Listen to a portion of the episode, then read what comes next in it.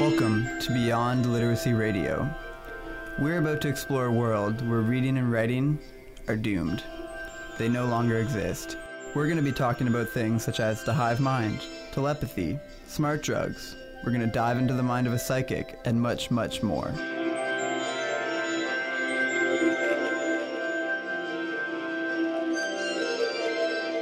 I thought we should start off talking to a real expert who personally experiences the concept of beyond literacy on a daily basis. Catherine is a psychic and is going to give us a little insight on what her power is. Well, I didn't think of it as a power. I feel like it was just part of me. Like some people are good at sports, some people are great artists, some people are wonderful musicians. It's just another skill.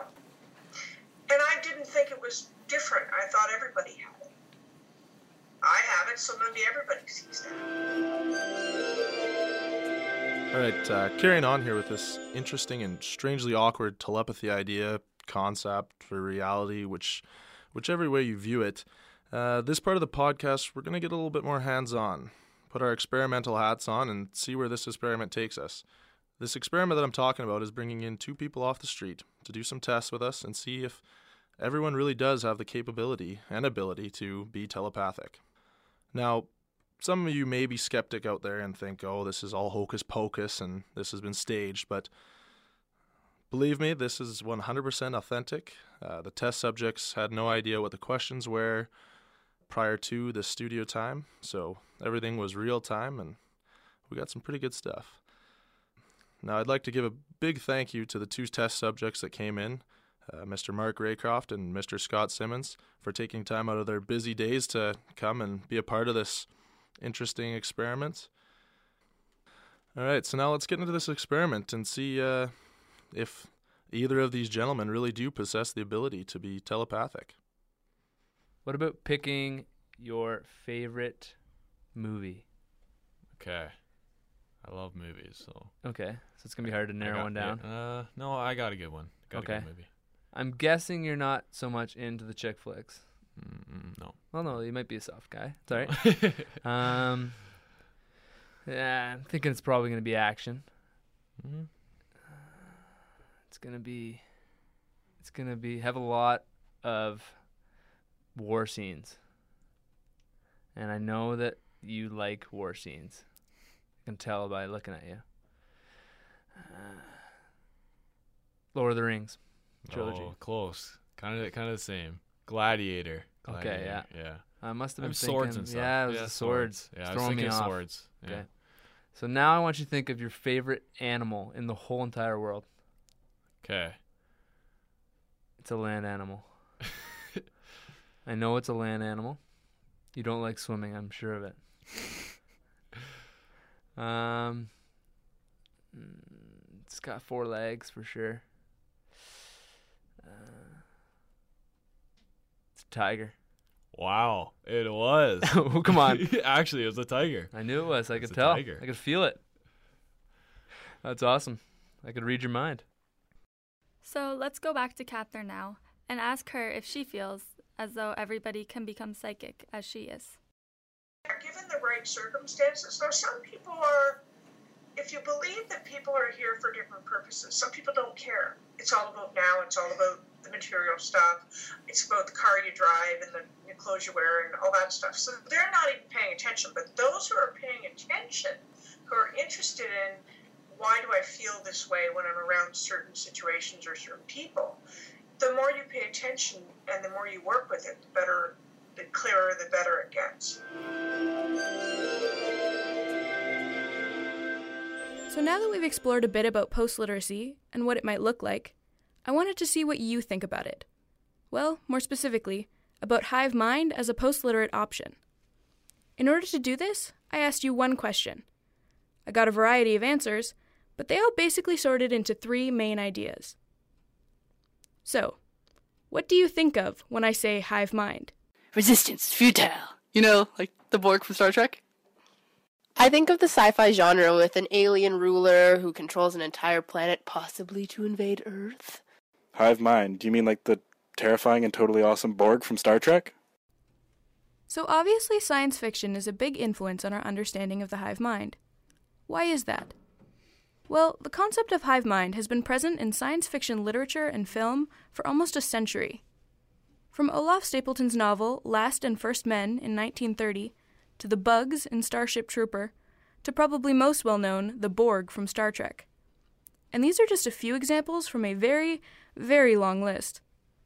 An interesting thing to note from these examples is that hive mind in science fiction is almost always associated with villains. You will be assimilated. Resistance is futile. Maybe this placement of hive mind as something evil is simply a projection of our fear of the unknown, or maybe it is truly something to be feared.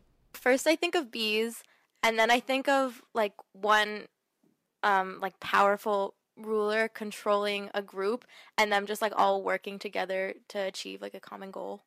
I think of hives and bees. Another big influence seems to be nature. A big jump from the Borg, your next thought seems to be bees. And this makes sense. First of all, bees live in a hive. Hive, hive mind.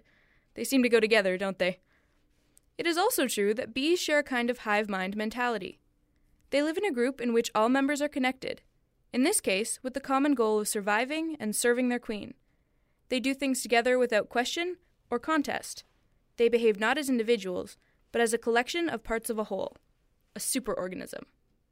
There was one last group of answers to my question, and by far the most popular one. Hive mind? What is what is that? I don't know what it is. Um, not quite sure what that is, to be completely honest. I don't think of anything. I don't even know what that means. When you say what? Hive mind? I have no idea what that is. Sorry. I don't know. I don't know anything about hive mind, no. This was the most common answer when I asked people what they thought of when I said hive mind. A simple, I have no idea. While this may seem useless and uninformative, it may actually be the most astute and revealing answer of all. The definition of a hive mind is a group of organisms sharing one unified consciousness. But what does that really mean? The truth is, we have no idea what post literacy hive mind might look like. There really is no single answer. And isn't that exciting?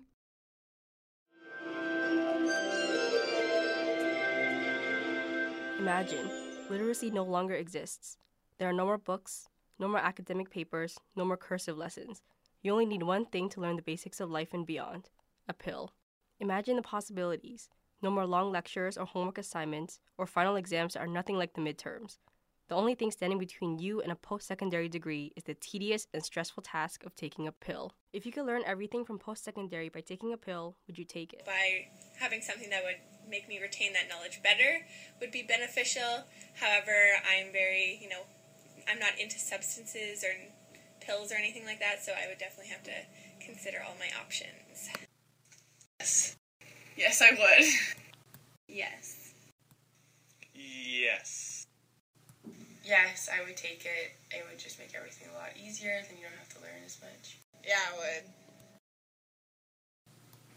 No, I wouldn't take a pill. I think a large part of the experience of post-secondary education isn't just in learning the material, but in making connections with people, with um, people experienced in that field, with other people who are studying the same material, and making those social connections is just as important as gaining the actual knowledge. But with great benefits comes great drawbacks price, side effects, and addiction. These are a few of the major drawbacks that come with a narcotic. To predict future nootropics, we can look at existing ones and their effects. If the pill costs more for more knowledge you get, would you still get it? I think so. It would depend on my financial standing at the time. Um, so if I was financially stable, more than likely. Um, but if I was really, really struggling financially, I think I would just try to tough it out without the pill. Mm, probably not. I guess that would make sense, yeah, if that's the way it worked. You still get it. Yes. Uh, yeah, assuming that, you know, the pill's gonna be expensive already, I would probably just pay more for it anyways. Here are some common side effects of existing narcotics now nausea, weight loss, sleep problems, headaches, dizziness, and increased anxiety. Would you still take the future pill knowing these may be more severe? No, I don't think that I would um, because my health is very important to me. So those would probably decrease my performance. So it'd be, I just, I don't think so. Mm, probably not. No. Um, I would, I would probably try it and then see what happens. Well, the the alternative is going to university or college, and um, all of those are sort of already side effects of university or college. So, like, you're gonna experience them either way. Arguably, it's better to get them all out of the way in one episode rather than over the course of four years. I think I would take it on occasion, but I wouldn't make it a habit of doing it every single day so that they wouldn't be as bad. No, I would not because it's not worth the risk, in my opinion. We know that Adderall is highly addictive. Do you believe that people would get addicted to this future drug? Would it be because of the chemicals, the reward, or both? I definitely think that it would be both. Uh, obviously, the chemical factors of the pill would have a big impact on your body. Um, however, the reward by retaining so much knowledge would definitely be something that would become very addictive. Probably a little bit of both. Probably both. If I was to do it, I would, it would probably be from both. I think it would be a mixture of both. Uh, probably not. I mean, if it's gonna be an expensive drug, like an alternative to post secondary school, it would probably, for one, be kind of hard to get addicted to it. But also, I don't know if knowing stuff is enough of a benefit. Um, but then again, I mean, why would I come to school for four years? Clearly, there's some kind of benefit that keeps coming back. But also, maybe that's just because I want a job. And if I know the information and I'm qualified for a job, I'll probably just stop. Which is a very pessimistic way of looking at it. But, uh, yeah, so probably not. I think it would mostly have to do with the reward. Like, everyone's wanting to do good at school so that you can get a good job. So I think I'd be addicted to the reward. Probably more the chemicals, but I wouldn't really know until I tried it. But I would say more the chemicals, but because of like I don't have to study at all and just take a pill, that's also really addictive too. I think that any anything that gives you something for nothing, basically, um, has the potential to be addictive because of the feeling of power it can give you. Because if you consider that like knowledge is power, basically, the more knowledge you will accumulate from taking this drug, um, and the power that will develop, basically, yes, I feel that could be addictive. Is just gaining more knowledge in the same way that some people feel that even learning is addictive. I think it would be both because Adderall, like I think people would see the success in taking it and then like not look for other options and just rely on that to get successful. In the next five years, places such as Alberta predict that approximately 57% of all new jobs will require an education beyond high school level. Perhaps the pressure placed upon our current and future graduates will drive an overall increase of nootropic use in order to reach the standards put on them. This is Julia Wright, and I'm here at the Beyond Literacy radio show to explore the consequences of machine intelligence. As technology advances, machines become smarter, which makes me wonder what if machines were smarter than mankind and machines literally took over the world? I bet we could all vividly picture the technology that is yet to come. There are so many different kinds of technology that it affects almost all aspects of our lives. It is important to pay attention to how it is affecting us. So, out of curiosity, I pose this question to the listeners How do you think machine technology will affect us in the years to come? We have our first caller on the line. Hi, what is your name? Madeline. And where are you from? Niagara Falls. All right, and what is your opinion on the consequences of machine intelligence? Well, um, I think machines will become so advanced that they'll overpower us and human interaction will become unheard of. Machines will probably do everything for us and we will all like become overweight and lazy, which seems like more problems that are yet to come in the years ahead. Okay, Bob, why do you think machines will affect us in the future? Oh, that's uh, that's a good question. Um,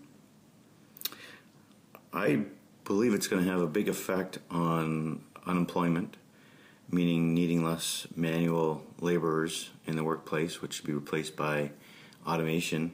The machinery takes the personal side out of it, so you're not going to have that uh, emotion where when people call in complaining about the equipment being down or there being a problem, there's not going to be the personal side for people to be able to deal with it, answer questions uh, that obviously a machine couldn't do. And I suppose probably the last thing is a lot of the equipment. I'm assuming we're talking machinery, which would even come down to automated answering machines, uh, automated um, like automation completely across the board, which again is taking away from the social side of things. Uh, you're going to have less interaction face to face, which arguably I wouldn't think is a, a good thing. Okay, thank you. Great opinion. So many great ideas. And next up, we have Delaney calling. Hi, where are you calling from, Delaney? Guelph. Awesome. So, Delaney, how do you feel about machine intelligence and how it will affect our futures? Um, it's hard to say. I think machine intelligence will affect us in both a positive and a negative way. Machine intelligence is making everything easier. Soon we won't even have to drive our own cars. However, I think that we will be affected in a negative way, particularly children who are already so hung up on video games and media. It is only going to get worse. Ultimately, I think humans will always have power over our machines. A machine is only as strong as its programmer. Without full knowledge of what the future will hold, we can only imagine what the true consequences of machine intelligence will look like years from now. But we can have a good idea just as Madeline, Bob, and Delaney do. You've been listening to Beyond Literacy Radio. Visit www.beyondliteracy.com for more. The contributors to this show are Trig, Elena, Riley, Rhiannon, Julia, and Lauren.